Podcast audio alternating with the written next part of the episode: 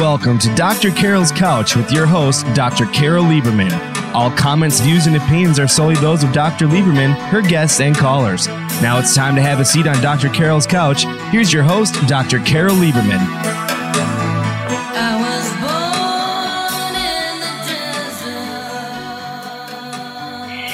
And welcome to today's edition of Dr. Carol's Couch. I'm your psychiatrist host, Dr. Carol Lieberman.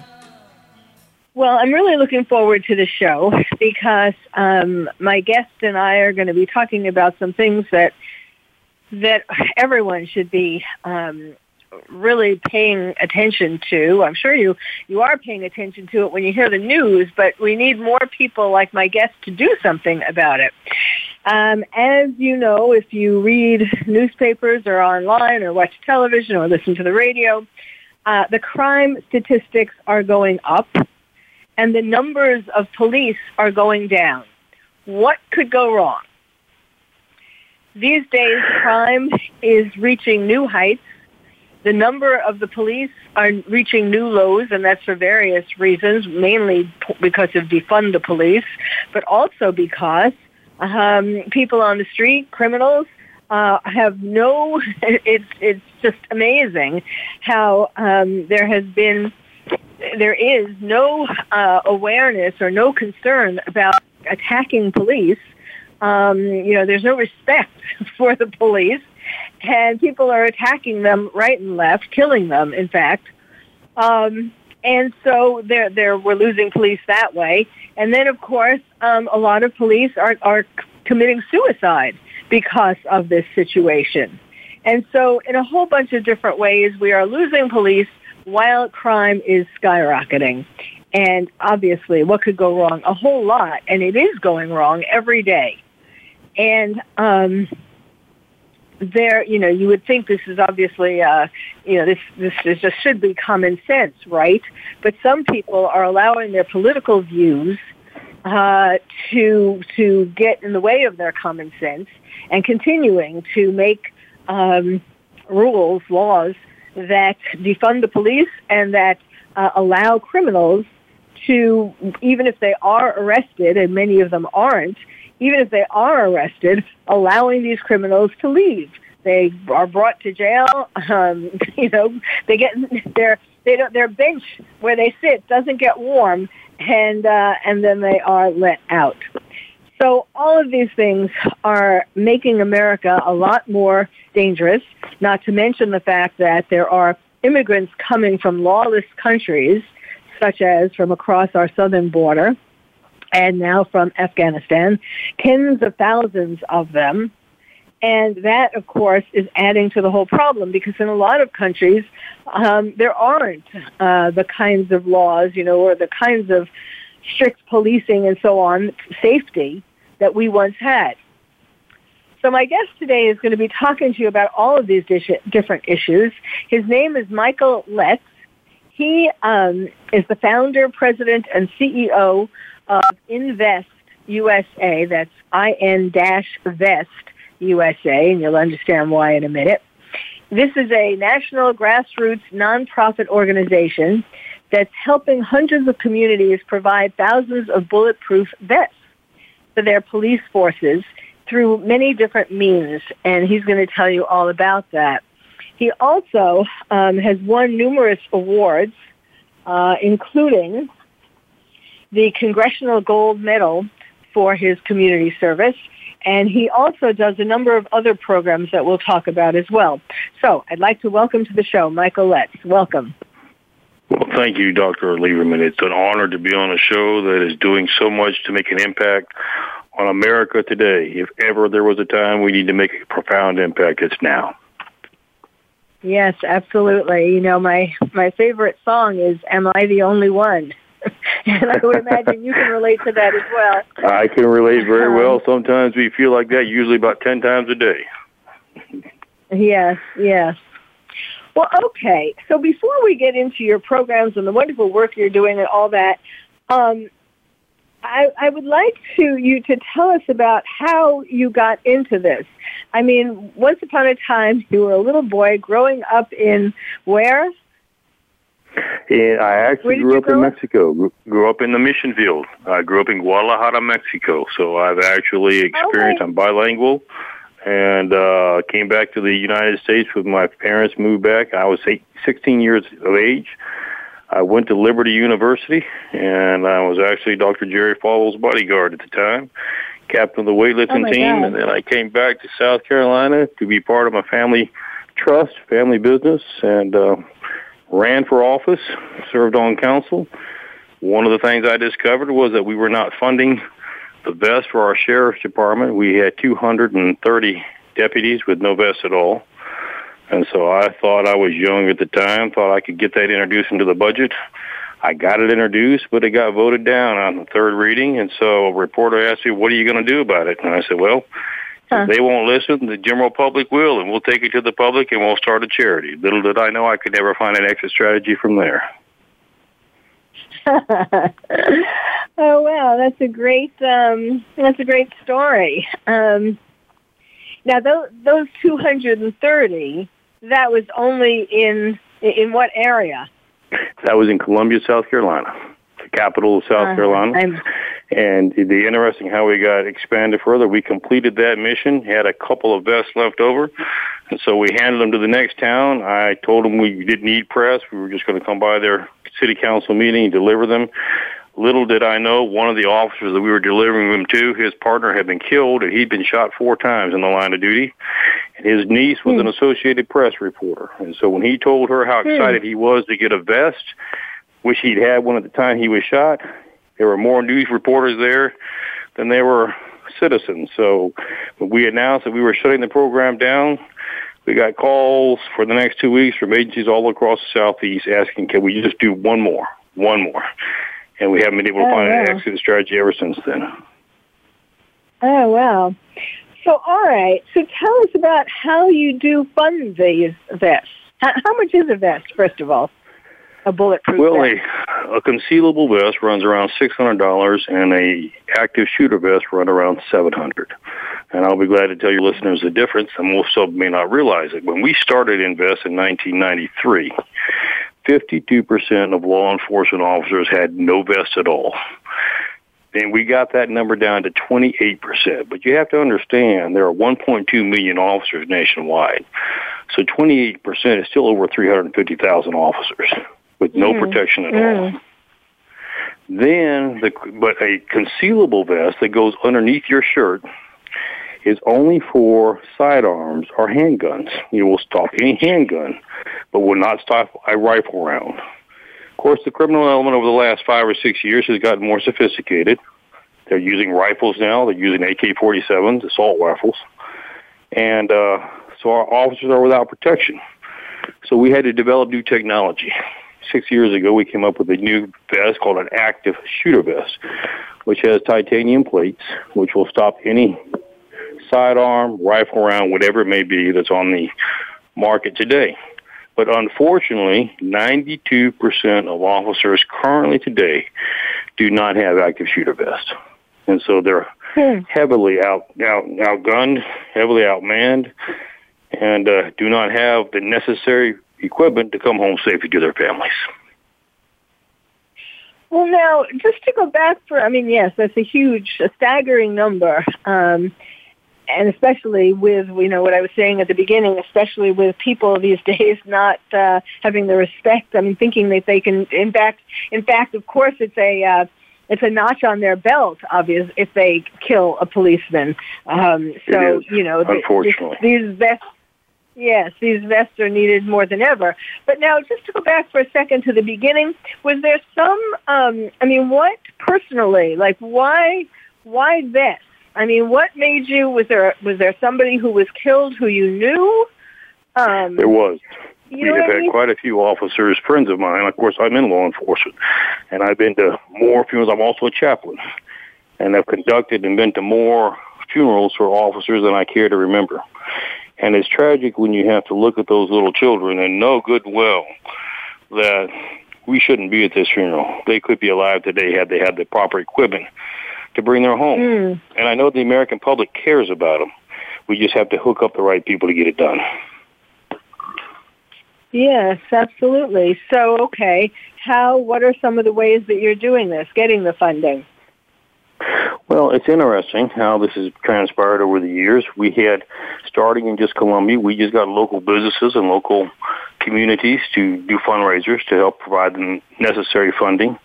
And then as we begin to expand nationwide, we have a national network of citizens. The majority of our contributions come from mom and pops. Typical citizens send in five, ten, fifteen, twenty dollars. And that money is being used to help outfit officers thousands of vests all across the country. We are headed tomorrow to southeast, uh, South Texas to provide vests along the border. We have five sheriff's departments and numerous municipalities who have no protection at all. But of course, you've heard that the drug cartels are actually firing high-powered automatic machine gun rifles across the river, mm. shooting at our officers. And we're determined to make sure we give them the protection they need to help stem this invasion of those who are coming across our borders illegally. You know, it's tragic when you were talking about how they just don't care about officers anymore. Just two days ago in Houston, Texas, we had three officers shot, one killed, one is in critical, who may not survive. The other was hit in the leg. And what's tragic about the story is they were responding to a robbery call, had already completed the call, and a person came out had nothing to do with the robbery, and just with a long, with a high-powered rifle, shot these officers. They did not have active shooter vests. They had concealable vests. Went right through the concealable vest, killed the one, severely injured the other, and uh, no regard for life. I mean, it wasn't even tied into the case. Just an assault, uh-huh. a combative assault on officers, and that's where we're at today in society. And, you know, let's be honest about this, at least, well, my opinion, my honest opinion. I, I'd be interested to know what you think. Um, you know, th- this has been the, the tremendous um, provocation, propulsion for all of this, for this disrespect and uh, for, for officers' lives. In fact, they're being trophies. Um, killing one is, is a trophy. Um, really became, and yes, it's been happening for a while, but the real impetus was the George Floyd trial and the riots. I agree with you wholeheartedly. This has been a very orchestrated, very planned maneuver over the last 15 years. It has been an attempt to destroy the very freedoms and foundations of this country. What's standing between the leftists and the socialists being able to accomplish that objective is our law enforcement and our military. And when I mean law enforcement, I mean local and state law enforcement. And so it started back in 2008 when Obama first took office. You remember there was the incident of the Harvard law professor who had to forgot his key, tried to break into his own house. His neighbors called, and then he had the president call law enforcement is racist. Mm. Of course, black officers didn't go along with that, and when that backfired and didn't work, then they began to the movement of the riots and to not fund officers with necessary equipment. They moved from there to defunding police. They moved from there to creating policies and regulations which make it virtually impossible for law enforcement officers to perform their duty. We're automatically perceived as being guilty right off the bat until proven innocent on any situation we respond to. Then they've gone this next step further. The uh, vaccinations, the mandated vaccinations, if you do not receive a vaccination, you're terminated. And now the pushback is coming. There are thousands of officers across the country who are refusing to be pushed aside and intimidated and used as political pawns any longer, and they're resigning. They're retiring. Yes. They're resigning. In fact, Chicago is at a critical position. It was just announced today. Almost 50% of their force is looking at stepping down and leaving. You cannot have law enforcement in Chicago if that happens. They will become like the old Wild West. Uh, we're at a critical position for national security in this country. It had been projected before this happened that within three years that you would dial 911 and no longer be able to receive a response. You would get a message. Please leave the nature of your call. We'll respond as soon as possible, which is okay. I'm, I'm sorry. Could you wait, wait, wait, wait, wait, wait? Could you back sure. up on that? Are you saying sure. that this what are you saying about the 911? This, uh, this is a, well, first, wait, The before we get to 911, wait, let me, let me just go back uh, even a little further.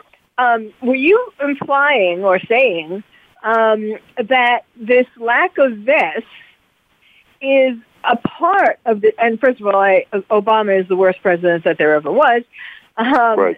So, um, so I'm not surprised that you would date these things back to then. But, and I do remember that case of the professor who, you know, lost his keys and so on. But, um, but are you saying that this not having the proper vest um, is part of this whole defund the police and, and kill off the police, basically?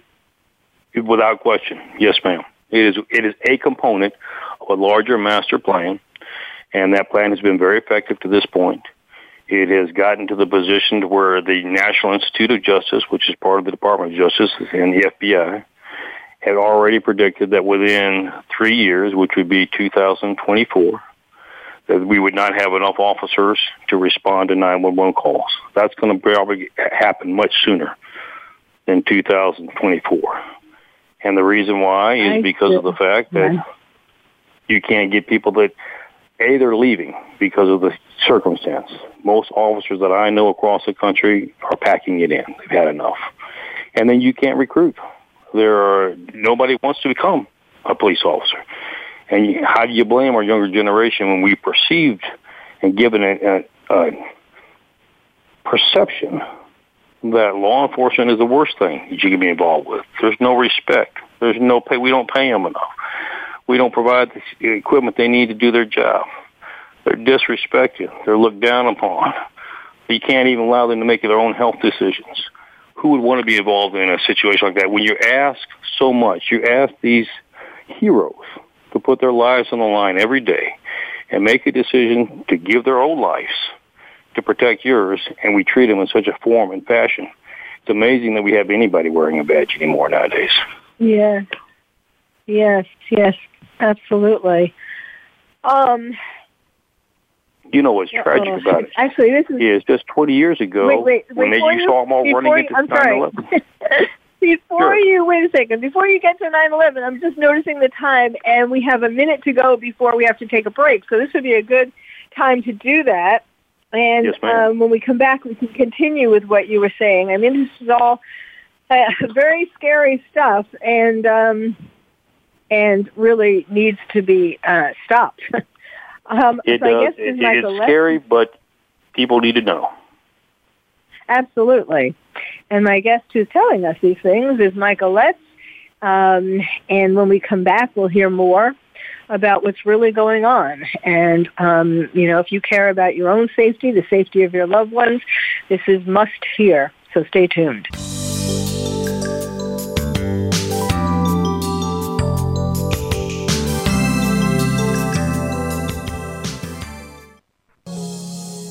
Are you having difficulty coping with these troubled times? Do you want help? Then contact Dr. Carol Lieberman today at www.drcarol.com. Dr. Carol is a certified psychiatrist who not only has won an Emmy, but is a regular on top television shows like Oprah Winfrey and Larry King. She's here to help you through books, CDs, and helplines. Having trouble relaxing?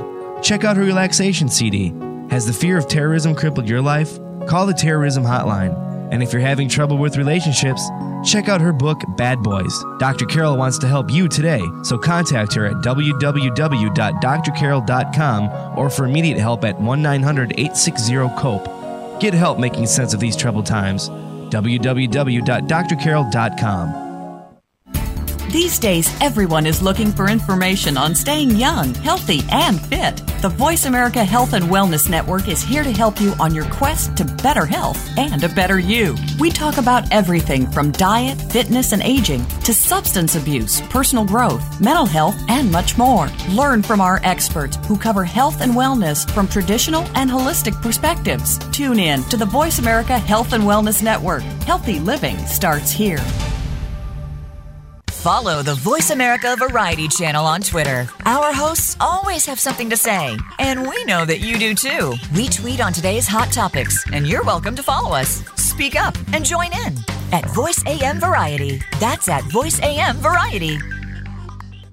stimulating talk. It gets those synapses in the brain firing really fast. All the time. The number one internet talk station where your opinion counts. VoiceAmerica.com. Welcome back to Dr. Carol's Couch.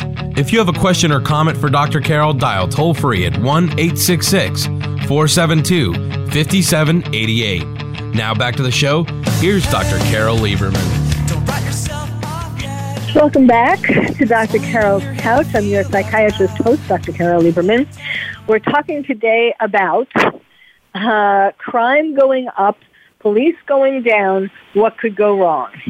And my guest is um, the found is Michael Letts, first of all, and he's the founder and president and CEO of a company called a nonprofit company called Invest USA providing um, as many bulletproof vests as possible to police um, through various fundraising programs. He's also so far he has been he has given more than 64. He's raised money for and given more than 6,500 concealable and active shooter vests, uh, distributing them to the police. And um, He's won a Congressional Gold Medal Award. He's also founded a program called um, Pennies for Police that we'll talk about, and Bless the Vest. So we'll we'll get to those. But but before the break, he was starting to talk about 9/11, and during the break, he was telling me that he was there uh, for in 48 hours um, cleaning up the the tragedy. So tell us about that. Well, I think every American can recall where they were at at that time when they were transfixed to the TV, watching these first responders running into danger, knowing good and well they weren't coming back. And of course, when I saw that immediately, I knew good and well this was an incident that would overpower the resources of any agency, and that the support of the entire nation would be necessary to pull through this event.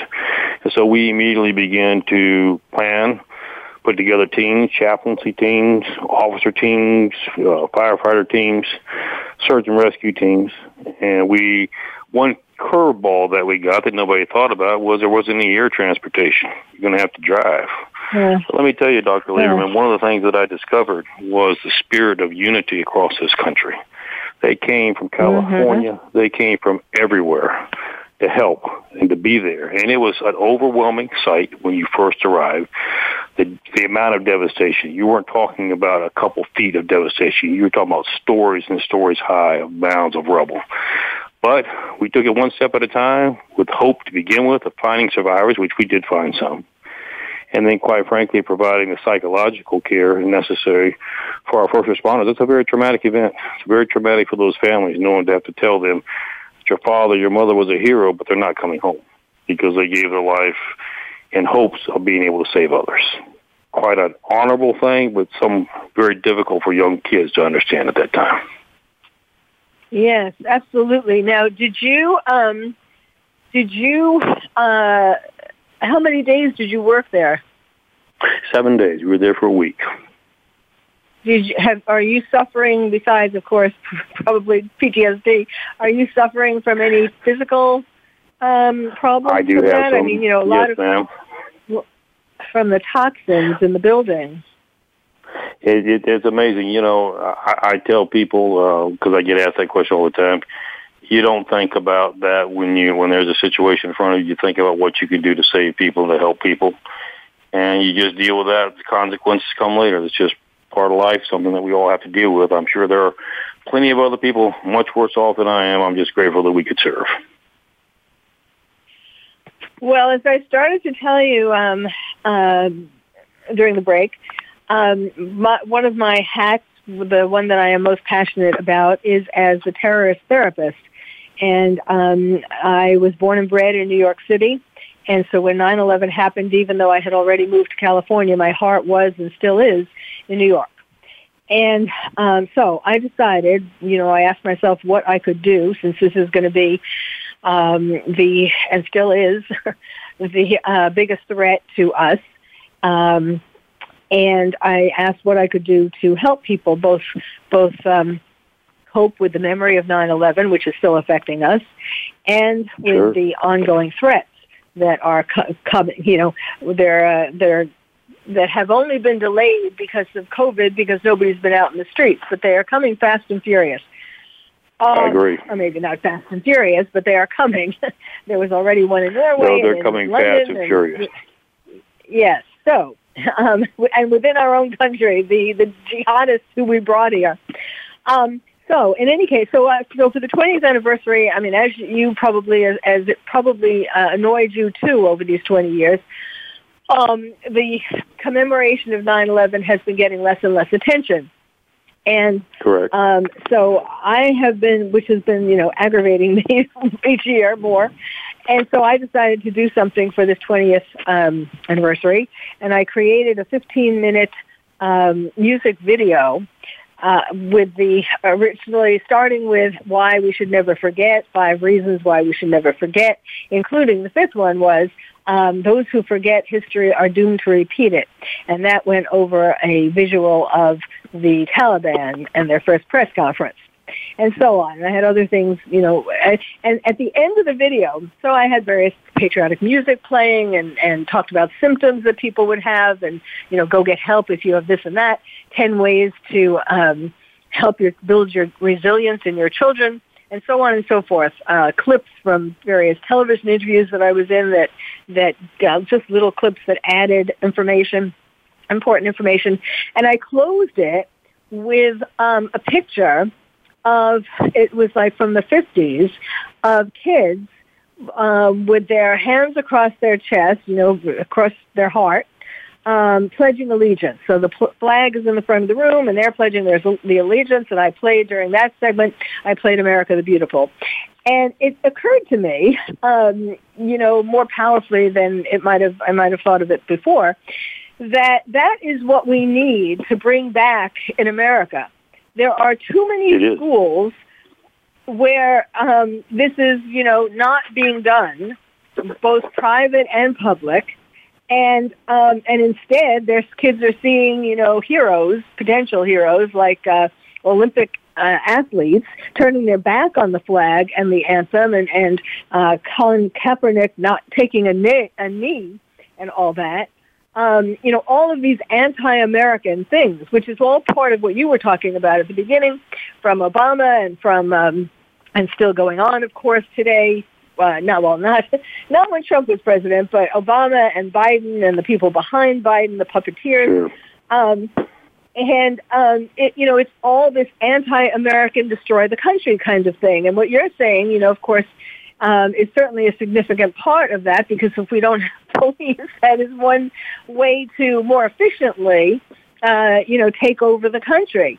And so, right. um, so so I, so I was, I was. It just occurred to me while you were talking that maybe you had thought, or you would be like a uh, uh, kindred spirit in terms of thinking about bringing back the um, Pledge of Allegiance. I believe in that wholeheartedly. I think that's part of what we would do together and be in sync on. And let me tell you what I mean by that. Part of what I tell people that the first question they ask me, what can we do to save America? What can we do to protect us from this crime that's just going rampant. I tell them, you know, yes, it's nice for you to donate to help put a vest on, but before you do that, do you know who your first responders are in your community? Do you demonstrate the mm. patriotism and pride in this country? And when they give me a blank stare, I say, you know, the first thing, the morale is the lowest it has ever been in the history of the United States for first responders. I said, they're torn. They know their government doesn't back them. We know that because of everything I've just told you. But do they wonder, do the American people support them? I believe firmly that the vast majority do. But we're doing a very poor job of letting them know that. I said, so find your first responder. Go up to them. It doesn't cost you a dime. And say, you know what? Thank you for your service. I appreciate it. I'm going to try to help protect you the same way you protect us. That's all you have to say. Same principle. Uh-huh. Show your patriotism. Whatever happened to the Pledge of Allegiance? Whatever happened? to singing out the national anthem. Those are matters of unity that bring this country together, and that's where we need to be. Yes, ma'am, by all means. Yes, I mean, I, I remember how, um, you know, when you would do that, start off the day with a Pledge of Allegiance and saluting the flag and all of that, and some, and oftentimes singing a song, um, a patriotic song. Um, it made everybody feel like united and safe. You know, we were all sharing this experience in the classroom, you know, third grade, fifth Correct. grade, whatever. And you just felt like you loved your fellow uh, students and, and America and all of that. It was a very positive way to start off the day. And, um, you know, well, we can we can continue talking about this off, well, at the after the show. But uh, I, I just wanted to. It just kind of the thought came into my mind, so I wanted to jump on it.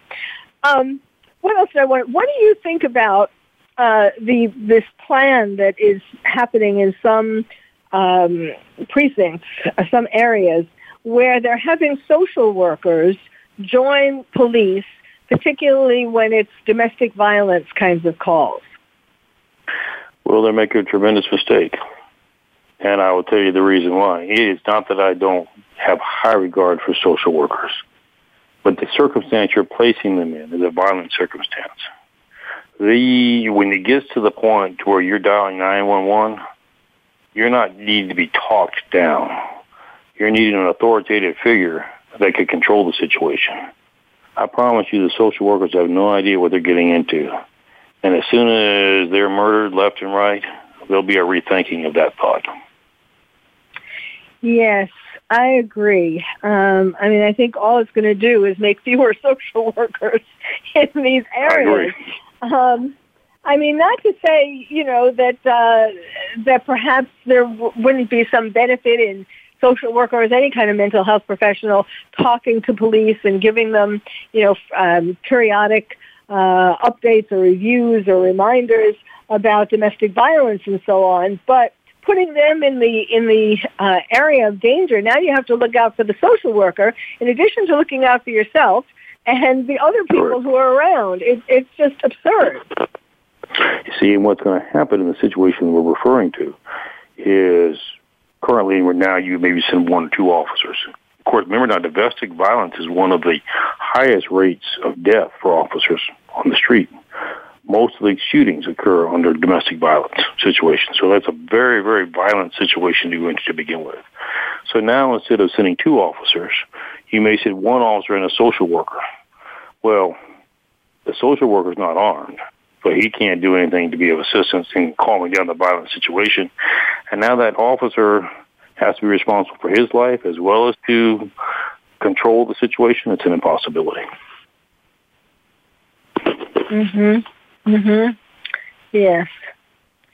So, all right, let's talk about some examples of where we. Uh, I mean, it's really all over the country, but um, some examples of where there, you know, the this problem of um, downgrading crimes and down and and um, defunding police are really having some of the most obvious effects. I mean, one of the places is San Francisco, and um, where they have just downgraded criminal theft to misdemeanor. Um, for thefts of less than nine hundred and fifty dollars is uh, now it's been downgraded from a felony to a misdemeanor, which means that um, they get out of jail free, basically, right? Basically, we have a two-tiered justice system, and uh, it is destroying law enforcement. Because, quite frankly, why would you want to be involved in putting your life at risk to uphold a law that your own solicitors won't enforce? Uh, it's just it's ridiculous when you follow the money. The money is coming from, and I, I say it publicly. George Soros has done more to destroy this country than any other one man. And he has used his billions in wealth to fund the campaigns of liberal, leftist DAs and prosecutors who, upon election, agree that they will not enforce and will not prosecute criminals. And that's just destroying the morale of law enforcement, period. Uh, you can beat your head against the wall one time. Shame on you. Beat it. I mean, you know, shame on, on something else. You beat it twice. You you need to be the one to ask why you're so hard headed. And that's where law enforcement is at. We just have given up. We know good and well. If we prosecute, if we arrest, he'll be back out on the street. So what's the purpose behind it? To jeopardize yourself. There are some major issues that need to be solved in this country, and I think we can do it together as the American people. But unless the American people rally together and help shore up the thin blue line that is very quickly crumbling, we'll lose what little bit of freedom we have left. Yes. Um, you know, the other thing, of course, is that uh, that now, you know, what's happening um, is that stores are closed. I mean, this isn't just in San Francisco, though.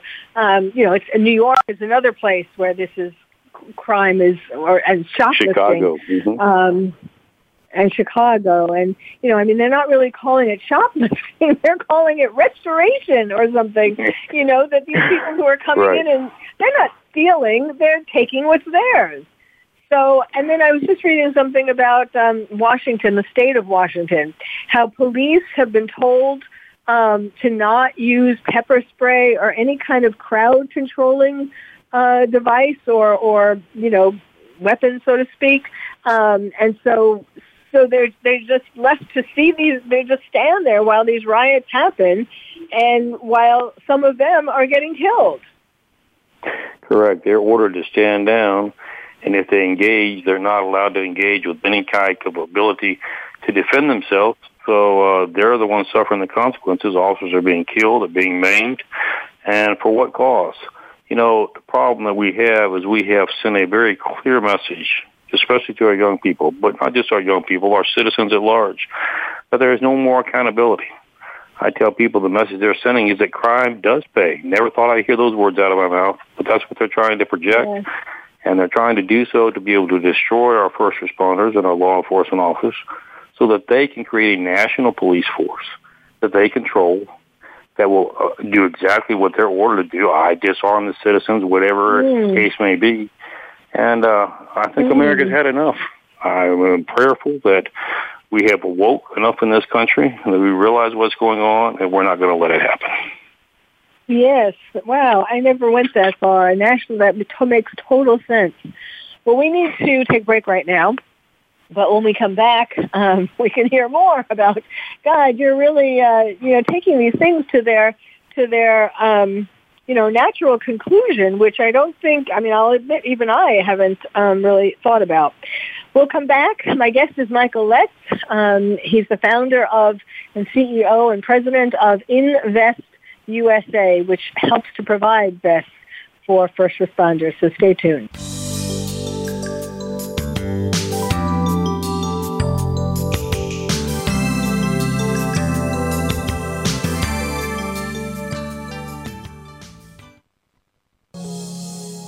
Are you having difficulty coping with these troubled times? Do you want help? Then contact Dr. Carol Lieberman today at www.drcarol.com. Dr. Carol is a certified psychiatrist who not only has won an Emmy, but is a regular on top television shows like Oprah Winfrey and Larry King. She's here to help you through books, CDs, and helplines. Having trouble relaxing? Check out her relaxation CD. Has the fear of terrorism crippled your life? Call the terrorism hotline. And if you're having trouble with relationships, check out her book, Bad Boys. Dr. Carol wants to help you today, so contact her at www.drcarol.com or for immediate help at 1 900 860 COPE. Get help making sense of these troubled times. www.drcarol.com. Tune in to the Voice America Variety channel on the Voice America Talk Radio Network.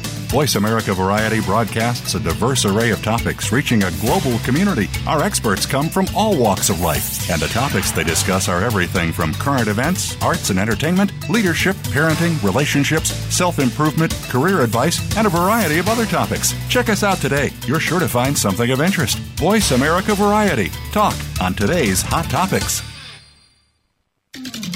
We're with you wherever Alexa and Google are at home, in the car, on your smart TV, and your connected devices. Hey, Alexa. Hey Google, play my favorite Voice America podcast on TuneIn. It's just that easy. But make sure you actually mention the name of the podcast show to make it work. Streaming live. The leader in Internet talk radio. VoiceAmerica.com. Welcome back to Dr. Carol's Couch. If you have a question or comment for Dr. Carol, dial toll free at 1 866 472 5788. Now back to the show. Here's Dr. Carol Lieberman. And welcome back to Dr. Carol's Couch. I'm your psychiatrist host, Dr. Carol Lieberman, where we're talking today about crime going up, police going down, what could go wrong, with my guest, Michael Letts. He is the um, president, founder, president, and CEO of Invest USA. And by the way, I want to make sure I get in his website, which is investusa.org.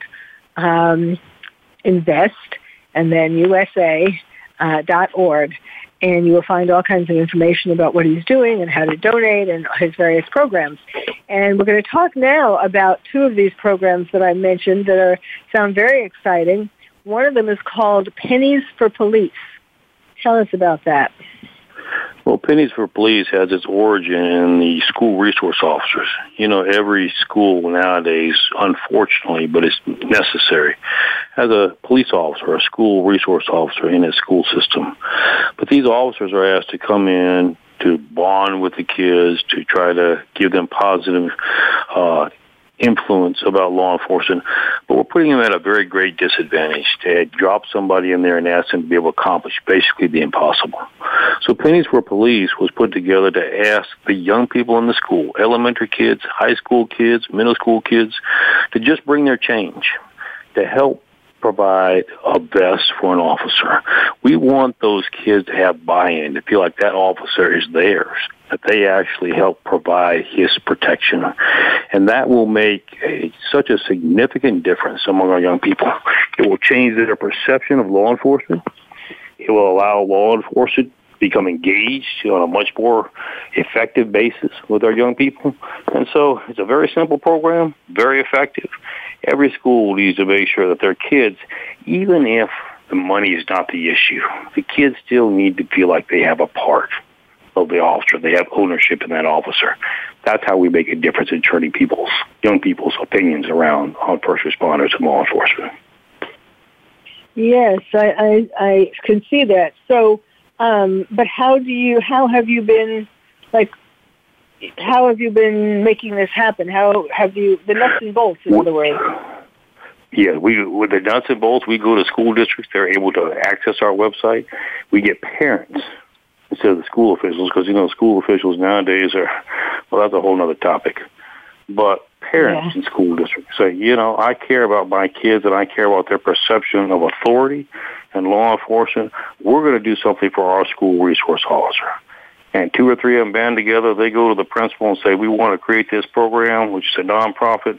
We want to ask the kids to bring their pocket change pennies. And, you know, the interesting thing is regardless of how much they raise, there's always corporations that'll make up the difference. And then we want them to be able to purchase that vest through Invest and have them donate, have the kids hand that vest in a school assembly to their officer. Wow, you should see the power behind those assemblies. Mm, wow. Hmm. I can imagine that. Now, do you get um, do you, do you hear some uh, backlash? Like, for example, uh, do some parents or some kids say, you know, say we don't want we don't want this resource officer here, or we don't want or resource officers, you know, are a threat to our children, or any kind of talk like that. You know, we did get some pushback in years past, but I think right now I'm just going to say it because that's just the way I am. I think parents are scared to death about the safety for their kids mm-hmm. in their school system. And uh, mm. they're searching and grabbing for anything that gives them reassurance that when they send their kids to the school bus in the morning, they'll see them that afternoon. So mm. we're getting a lot more receptivity from parents wanting to do that. You know, um, I, I'm sure you're familiar with the um, the story, the, the the outrageous story that just happened. Scott Smith, I think I tweeted about this. I I think his that's his name. Um, the man who was in the uh, in a Virginia school district, whose whose daughter was raped in the bathroom by yes, a boy wearing a skirt and mm-hmm. um, and because of Biden putting out the, well, because of the National School Board Association putting out um, uh, a call, sent, sending a letter to Biden, who then contacted the FBI, who then contacted various other law enforcement agencies um, to make to con- call parents who complain at school board meetings to call them domestic terrorists and to arrest them. And this poor man, oh, this poor man, um, uh, Scott, um, Scott Smith, um, he he was at this meeting and he you know uh, had had reported before that his daughter was raped and they didn't want to hear about it. And these police officers or uh, sheriff's police officers I, I don't I'm not sure of the which specific designation but um, they were you know under orders to arrest this man and and they wound up um, you know he resisted arrest and so, uh, so he was, there are pictures, you know, out there about him on the floor, um, really uh, humiliating him as they were arresting him because he was resisting. So he fell on the floor and his shirt, his t-shirt went up and his belly kind of showed. It was just totally humiliating. And, uh, and all because his daughter, he was trying to, you know, his, I mean, it wasn't a lie. Um, his daughter was raped. And then it turned out that the uh, principal or someone who was in charge sent this kid. First of all, they didn't want to believe him, but anyway, they sent so they sent the kid to another school, and he did the same thing to another girl there. What do you say? What tragic. do you think about all that? It's tragic, but let me tell you, here's a silver lining. What's occurring is tragic. However, we have the opportunity as Americans to capitalize on this timing to show law enforcement that we truly have their backs, that we support them. Because quite frankly, we're going to quickly get to the point where law enforcement is going to be asked to begin to enforce things that are unconstitutional and things that have no business hmm. being passed to begin with. And I believe that law enforcement, because I deal with them every day, the vast majority across the country, do not want to do unconstitutional matters. But they need to know that the public mm-hmm. has their back. Right now they don't know that, and we have the opportunity to demonstrate that through Invest, among other programs. Uh huh. Uh huh. It's really, um, it's just really sad, and and yes, um, you know, it's. It's really, uh, I mean, it, it, the problem is we do need to come together. I mean, there are a lot of people who who um, who are very upset about all these different things that are happening in the country, and yet people feel so helpless, especially after COVID. You know that has um, that has really affected us psychologically and physically, and it's kind of taken the fight out of a lot of people, and we have to get It our fight back. You know. Well, I think that was Uh-huh. part of their strategy too. Nothing, nothing uh, is being done by happenstance. I think part of the COVID uh, releasing at that time was to help effectuate what they're trying to do in undermining uh, not just our first responders, but undermining our basic freedoms and liberties in this country. But again, I do believe that the American people can, in their righteous might, stand and counter this if we take that opportunity now. If not, we'll lose it forever. Yes, yes. I, I agree with you. Yes, that's so interesting. Uh, that's I was thinking that too about how what a what an interesting um, timing um, of COVID, and of course uh, the COVID mandates. Oh, and I wanted to say when you were talking about it before about how you know I, I am very proud of all the police and first responders and, and nurses and teachers for that matter um, and parents. You know, there is in California, parents are having a rally um, to to uh, fight back against the Governor Newsom's um, uh, prop mandate that kids, all kids, have to be vaccinated. So parents are now tr- doing protests.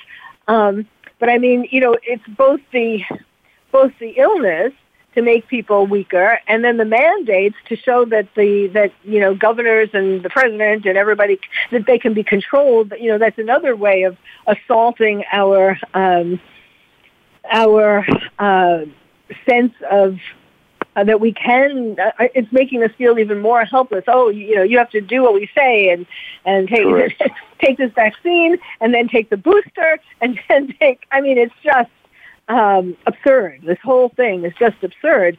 And of course, dividing the country into half, you know, not only are we divided because of politics and so on, um, but now also we're being divided as far as the vaxxers and the so-called anti-vaxxers. And I, I mean, it is, yes, it is an orchestrated, um, a very well orchestrated attack on America.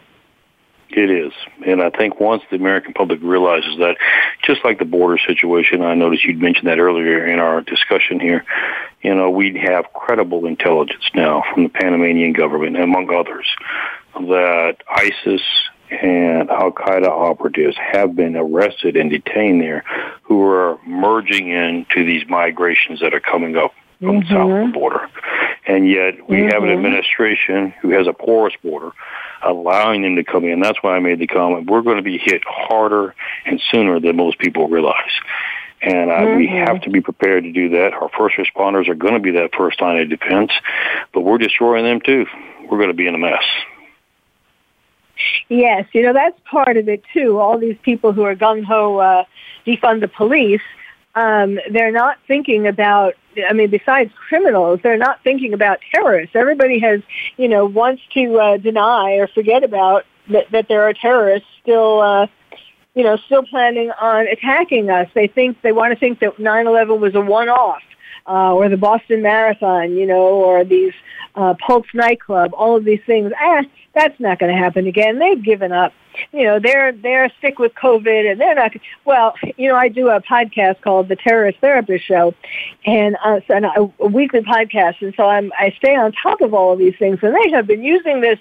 Um, this uh, COVID lockdown to do um, a greater recruiting than before because more people have been on the internet and it's now they're called bedroom radicals. Um, people who have been right. in their bedrooms or other parts of their house uh, getting radicalized and are going to be coming out as uh, lone wolves. And it's yes, it's um, the only the only you know the only bright spot. And I'm being facetious. I don't mean that this is um, you know, I wrote a book called Lions and Tigers and Terrorists, oh my, How to Protect Your Child in a Time of Terror. And um, this, this, these books are going to go flying off the shelves as we have more attacks. But you're right. You're exactly right. Well, I will tell you this: it's very encouraging for your show to know that we are at least getting the word out so that people will become prepared. Yes, yes. Um, they have to be reminded. Well, I want to give out the website again, your website, um, investusa.org. Um, I made a typo on the description. There's an extra T at the end, but I'm going to be fixing that. So it's just investusa.org. And um, again, my guest name is Michael Letts. And Michael, you, it's so, you know, it is so uh, such a breath, breath of fresh air uh, to have you on the show and to hear you talk and to hear your passion and what you want to accomplish and what you have been accomplishing and some of these connections that you made of how uh, you know the national how this is really on the way to a national police force and um, and so on. And you know it's just um, Yes, this is, and the idea, I mean, people don't even realize that. The idea that we could call 911 and instead of uh, the police and fire and, and an ambulance being out there in quick time, um, yeah, can you imagine you leave a, leave a message to what your problem yeah. is and we'll get back to you. we'll get back to you whenever we're available. Die. Can't even tell you when. Yes. That's about, that's what's so sad. right, right. as soon as we're available. Oh, well, thank you so much. Well, and thank, thank you, you for all the work that you did. And I will tell you all this, right, it is still an honor to be on your show, and there is hope. We can rally together, be unified, and we can turn America around, and God bless America. Yes. I second that. Thank you again. And thank all of you for listening. You've been listening to Dr. Carol's Couch, and I'm your psychiatrist host, Dr. Carol Lieberman. Thank you for joining us on Dr. Carol's Couch. Join us next week at 1 p.m. Pacific Time for another installment of Dr. Carol's Couch. We'll save you a seat.